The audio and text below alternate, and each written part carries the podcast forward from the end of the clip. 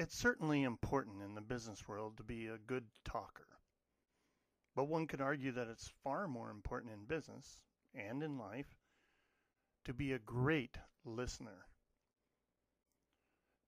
True leaders know that active listening is a valuable skill to have and practice certain skills to make sure their colleagues or employees know they are listening to and care about what they're saying. So here's some tips on how you can be a better listener in your working world.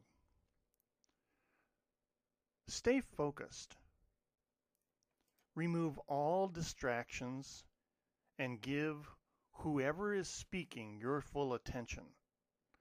This means close your book, turn away from your computer, put down your phone, and look at the speaker in the eyes. This simple gesture alone says a lot about your desire to hear what the speaker is saying. Other examples of this may be maybe you're on the phone in a phone conversation with the speaker. Now, you can't look them in the eyes. They may not know you're texting on your phone, they might be able to hear the mouse and the keyboard click. Same diff. Now keep your inner voice quiet. While it's natural to have a voice in your head providing commentary or analysis of any conversation, you need to be able to tone it down so that you can remain focused on what is being said.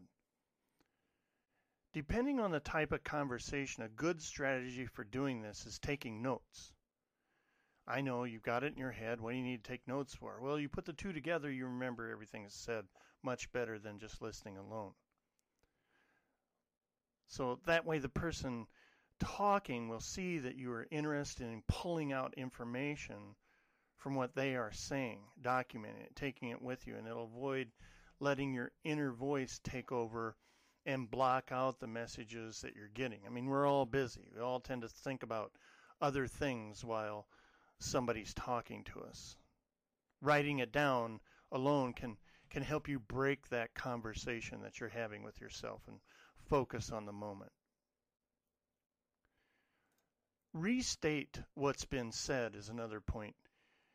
To make sure that you've understood what the person just said and to show them that you were listening, feel free to restate the most important part of your message in your own words.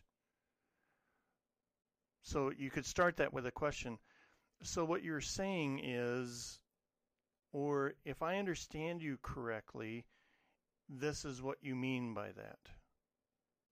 And quite frankly, even if you're clear, this isn't about you, this is about the speaker. Next, ask ask those questions. Continue to ask them. If you need something clarified, speak up. Because it's better to ask for more information than sit in confusion. And don't worry if you're the only one asking. Somebody else has probably got the same question.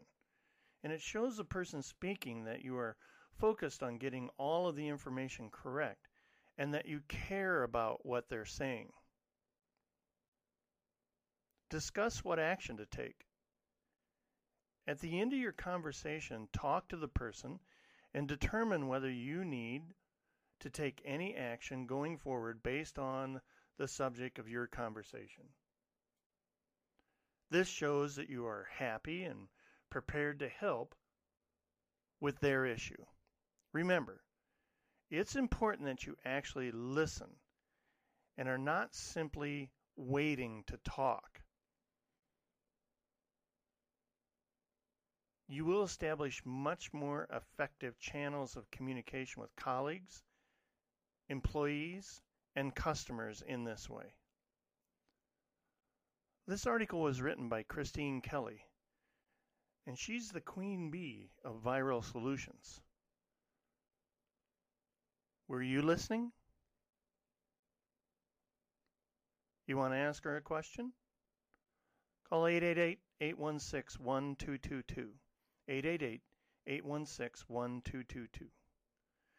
And our queen bee, she'll listen.